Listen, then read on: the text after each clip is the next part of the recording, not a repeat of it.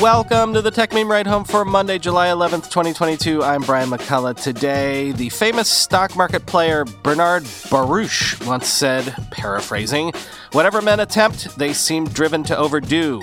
When hopes are soaring, I always repeat to myself that two and two still makes four. The main purpose of the market is to make fools of as many people as possible. Today, stories of this lesson being learned by both major VC firms and Elon Musk. Oh, and how North Korean hackers infiltrate companies. Here's what you missed in the world of tech over the last few days. Hey, everybody.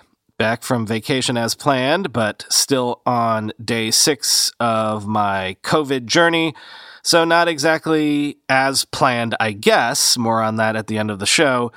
But hey, it's also a summer Monday a mere week after the 4th of July, so there's not a lot of what you would call breaking news this morning. The top of Techmeme right now is about a trove of more than 124,000 Uber documents that The Guardian uncovered from the Travis Kalanick days of roughly 2013 to 2017, revealing management discussions and lobbying efforts during the company's aggressive global expansion. But I kind of feel like that's old news. There's not really new stuff in there, even if some of the details are new. We get it. Uber was a messy, ugly, elbow throwing company in those days. I've got a link to the Guardian piece in the show notes if you really want to read it for yourself.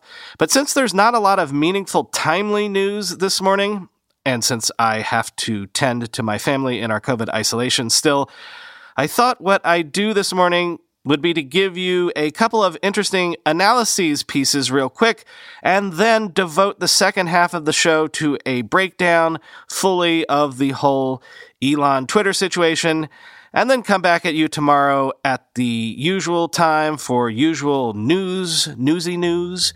So,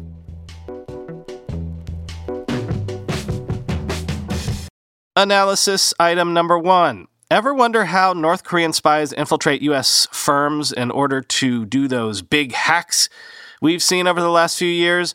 Well, it's sort of what you might expect. They do it by posing as remote workers and they've turned their efforts to the crypto industry recently, as we've seen. The UN says that the country has stolen billions of dollars worth of crypto from exchanges using this simple bit of social engineering recently. Quoting CNN, Devin, the founder of a cryptocurrency startup based in San Francisco, woke up one day in February to the most bizarre phone call of his life. The man on the other end, an FBI agent, told Devin that the seemingly legitimate software developer he'd hired the previous summer was a North Korean operative who'd sent tens of thousands of dollars of his salary to the country's authoritarian regime. Stunned, Devin hung up and immediately cut the employee off from company accounts, he said. He was a good contributor, Devin lamented, puzzled by the man who had claimed to be Chinese and passed multiple rounds of interviews to get hired. CNN is using a pseudonym for Devin to protect the identity of his company. It's an elaborate money making scheme that relies on front companies, contractors, and deception to prey on a volatile industry that is always on the hunt for top talent. North Korean tech workers can earn more than $300,000 annually hundreds of times the average income of a North Korean citizen, and up to 90% of their wages go to the regime, according to the U.S. advisory. The North Koreans take this very seriously, said Soo Kim, a former North Korea analyst at the CIA. It's not just some rando in his basement trying to mine cryptocurrency, she added, referring to the process of generating digital money. It's a way of life, end quote. North Korea's hacking teams have, in the years since, trained their sights on the boom and bust cryptocurrency market. The returns have been astronomical at times. Pyongyang linked hackers in March stole what was then the equivalent of $600 million in cryptocurrency from a Vietnam based video game company, according to the FBI. And North Korean hackers were likely behind a $100 million heist at a California based cryptocurrency firm, according to blockchain analysis firm Elliptic, end quote. That Vietnam based video game company was, of course, Sky Mavis, the company behind Axie Infinity. Analysis segment number two. Sky Mavis, of course, as recently as October, raised a $152 million round led by Andreessen Horowitz at a $3 billion valuation, which doesn't look like such a good bet right now, if we're being honest. A lot of recent venture bets don't look so good right now. See Klarna's extreme haircut from last week, but frankly, Tons of investments, especially in the broader markets, don't look so good right now. See, I don't know, any investment in a high flying tech stock that is currently down 75% or more from its highs. But what if, what if you were a fund that could make what now looks like bad calls on private companies and public companies at the exact same time? Well, remember, a bunch of big VC firms recently became what is known as registered investment advisors, allowing them to hold crypto tokens, to hold shares of companies long after they go public, to even buy shares of publicly traded companies on the open markets alongside their traditional, you know, venture investments. Well, bad timing, right? Quoting the information. Like GGV, venture capital firms, including Sequoia Capital, have added to prior investments in companies after stocks have fallen steeply. Others, like Andreessen Horowitz and Thrive, are investing in companies for the first time. The investments indicate that venture investors who are sitting on record levels of dry powder are still on the hunt for deals, especially if they think they're a good opportunity. The extended stock sell off means many of these investments are not paying off yet. However, the purchases come as many VC investors say they are holding off on private deals as they wait for private valuations to reflect the depressed valuations of comparable public stocks. In the second quarter, investors closed deals for U.S. startups worth $62 billion, the lowest since the fourth quarter of 2020, according to financial data firm PitchBook. Deal value had reached a record high of $111 billion in the fourth quarter. In the first quarter, Andreessen Horowitz bought over 1 million shares of Block at a price per share of about $135, according to a financial filing. That was down 53% from an all time high of $289 per share, even as Block's Cash App, where users can transfer money, gained in popularity. While Block's revenue fell 22% to $3.96 billion in the first quarter, Block's expanding crypto focus could be driving Andreessen Horowitz's interest. More than 10 million Cash App accounts had purchased Bitcoin as of March.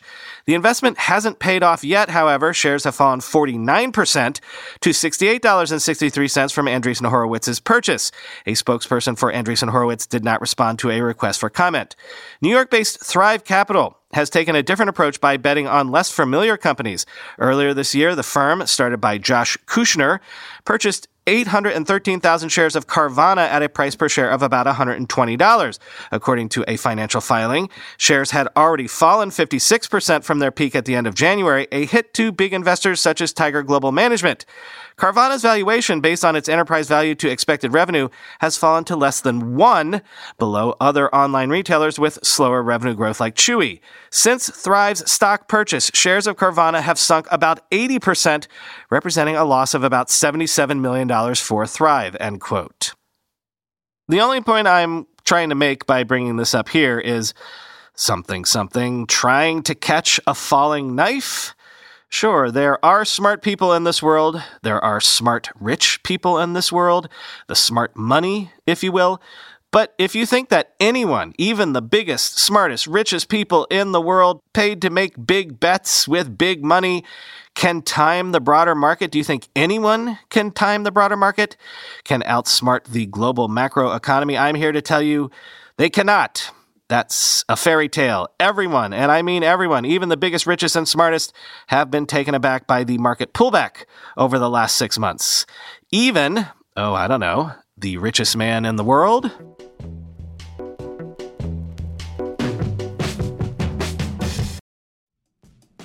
We all know there are things in life that you have to compromise on, but when it comes to your health, there is no compromise. So don't go back to that one doctor who uses your appointment to catch up on the latest headlines, their family group chat, their crossword puzzles, just because they're available right now or they take your slightly sketchy insurance. Instead, check out ZocDoc, the place where you can find and book doctors who will make you feel comfortable, listen to you, and prioritize your health. And you can search by location, availability, and insurance, so literally no compromises here because with ZocDoc, you've got more options than you know. ZocDoc is a free app and website where you can search and compare highly rated in network doctors near you and instantly book appointments with them online. Once you find the doc you want, you can book them immediately, no more waiting awkwardly on hold with a receptionist. And these docs all have verified reviews from actual real patients. We're talking about booking appointments with tens of thousands of top rated, patient reviewed, credible doctors and specialists. I have personally used ZocDoc to find a podiatrist when I needed one for the first time ever in my life. Go to ZocDoc.com slash slash techmeme and download the ZocDoc app for free. Then find and book a top-rated doctor today. That's Z-O-C-D-O-C dot com slash techmeme. ZocDoc.com slash techmeme. With everybody fighting for attention, how can your business stand out and connect with customers? Easy. Get Constant Contact. Constant Contact's award winning marketing platform has helped millions of small businesses stand out, stay top of mind, and see big results fast. Constant Contact makes it easy to promote your business with powerful tools like email and SMS marketing, social media posting, and even events management. With Constant Contact, you'll reach new audiences, grow your customer list, and communicate more effectively to sell more, raise more, and fast track growth. Don't know much about marketing? No sweat. Constant Contact's writing assistance tools and automation features help you say the right thing at the right time, every time. Plus, you can send with confidence knowing your emails are actually reaching your customers thanks to Constant Contact's best in class 97% deliverability rate. I use this and you should too. Tackle any challenge with Constant Contact's expert live customer support. Plus, everything's backed by their 30 day money back guarantee, so get going and start growing your business today with a free trial at constantcontact.com. Just go to constantcontact.com right now. Constant Contact, helping the small stand tall. ConstantContact.com. The richest man in the world, of course, is Elon Musk. Finally, today. Look, you don't need me to tell you that according to an SEC filing, Elon Musk has officially notified Twitter that he wants to terminate their merger agreement, claiming that Twitter didn't provide the relevant business info he requested. That news broke days ago at this point, so you don't need me to tell you about it. And secondly, you come here for me not just to tell you about breaking news, but for analysis of breaking news, right? So, what's going on here? Well, listen, no one really knows, right? But let me share with you some observations that I've been collecting for you over the weekend. First, I'd point out this Elon Musk called the top the top of the market, the tech market, the sort of markets that we care about, right? He made this deal obviously at a point where Twitter was valued below its all time highs, but way above where it would be valued today. And lots of smart folks like Andreessen Horowitz and Larry Ellison joined him in that bet.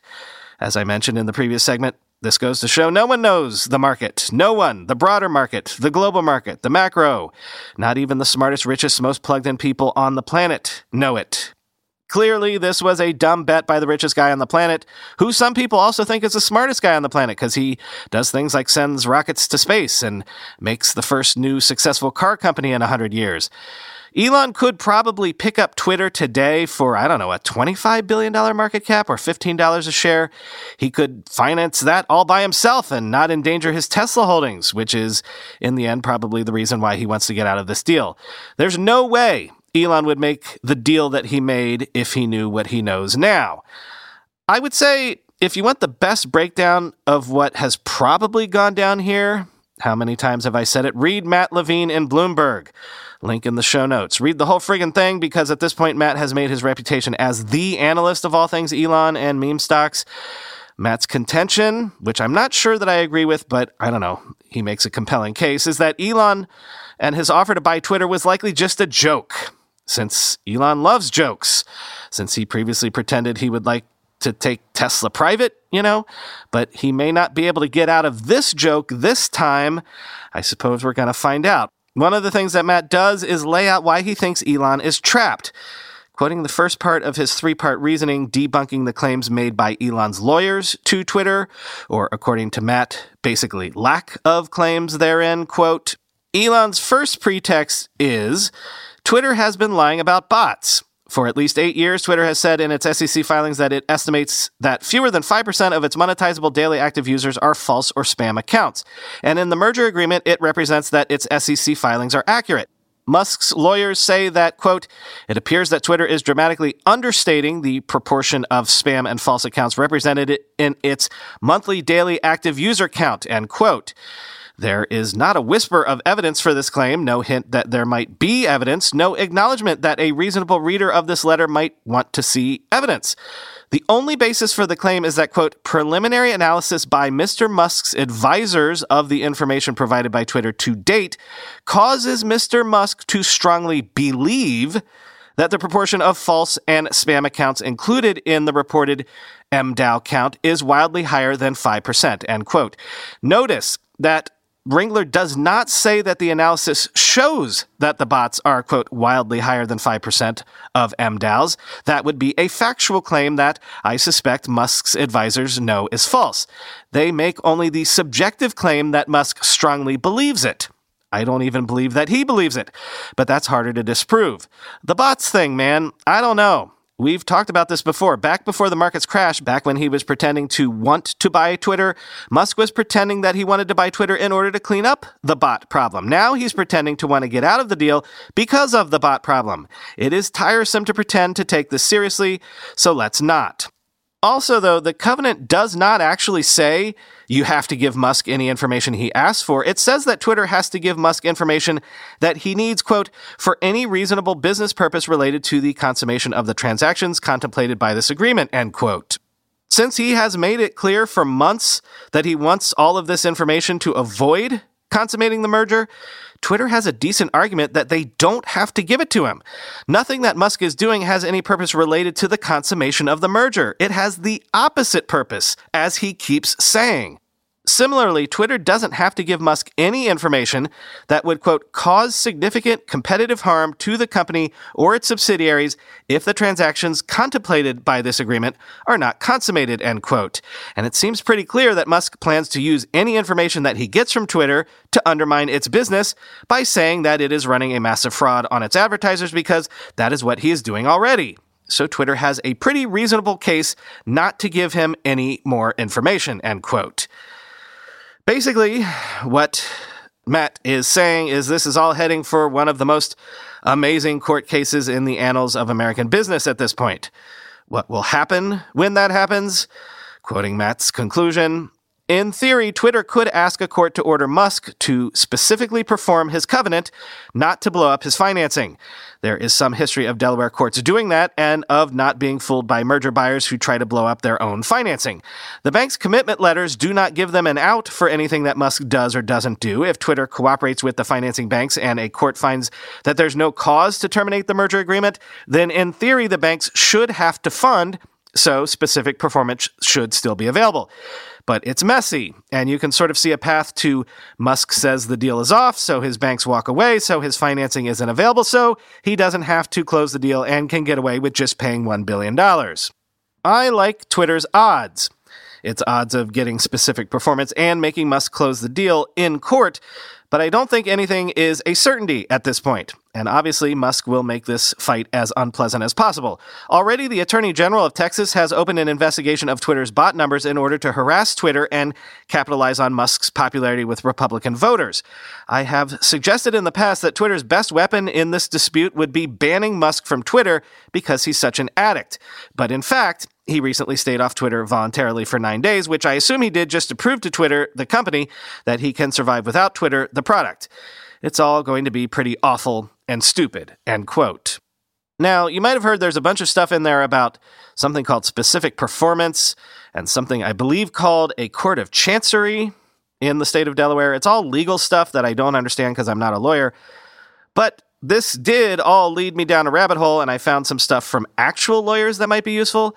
So let's end today with this. My assumption all along has been that Elon could just pay the $1 billion breakup fee and walk away, right? It would be an expensive mistake on his part, but all things being equal for Elon, not the most expensive mistake he could make in the world.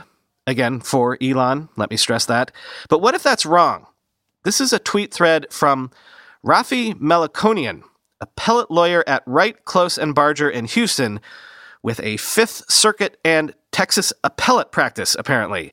Quoting him There's a lot of confusion on my timeline about whether Elon has the right to walk away from the Twitter deal for $1 billion. No, he would write that check right this second if he could walk away. The agreement allows Twitter to try and make him buy the company at the price he agreed. Objection number one. Yeah, but no one really orders specific performance. It's a rare remedy in common law, yes, but Delaware Chancery not only does it, it has ordered specific performance very recently. Objection 2. Yeah, okay, but it'll take years. No, the Delaware Chancery Court is extremely fast. Here's an example of a similar case that went from the complaint to judgment in a few months. Objection three Elon's right. They're breaching by not giving this info. Maybe. That's what the trial will be for. But the provision is not favorable to Musk on its face, and I think any lawyer would say they'd rather be Twitter than Musk, end quote. Wait, what is specific performance? Well, here's Courtney Milan, who purports to be a former law school professor. Quote, I actually hadn't read the contract, and now I'm like, WTF? This doofus agreed to specific performance to pay $44 billion? Hi, sorry, I forgot that specific performance is a law phrase. Most contracts, if you renege, you have to pay money damages. So if you agree to buy widgets for $3 and you refuse, and the person can only sell the widgets for $2.50, they lost 50 cents a widget, and that's what you pay. Specific performance means that they have a right to ask you to do the exact thing listed in the contract. So, for example, let's say you agreed to let someone buy back a beloved family heirloom. The market value of that heirloom isn't of much interest to the buyer. They want specific performance of the contract for you to give back that exact heirloom. That is, they want you to perform the specific thing listed in the contract. In this case, it means that Elon Musk signed a contract that said he could be personally forced to shell out $44 billion for Twitter.com and that if he changed his mind, it wouldn't just be like, nah, termination fee of $1 billion. It would be like Twitter can force him to pay $44 billion for a company with a market cap of $28 billion. Hopefully, this will mean after or slash if Elon gets ordered to specifically perform, I am dying here. WTF, Elon. They negotiate a higher termination fee closer to the market damages, which right now is like $16 billion.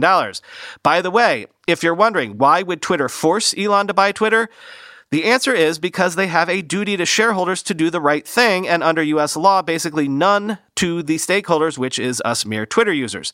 I am able to compel this effing idiot to give you $44 billion for shares worth $28 billion is a pretty financially good deal. And if Twitter did not sue Elon, someone would bring a shareholder suit against Twitter for failing to get that. Whether the deal closes will depend on how the lawsuit goes. I have no idea what facts will come out. And whether Elon wants to spend $16 billion for nothing or $44 billion for this bird app. End quote.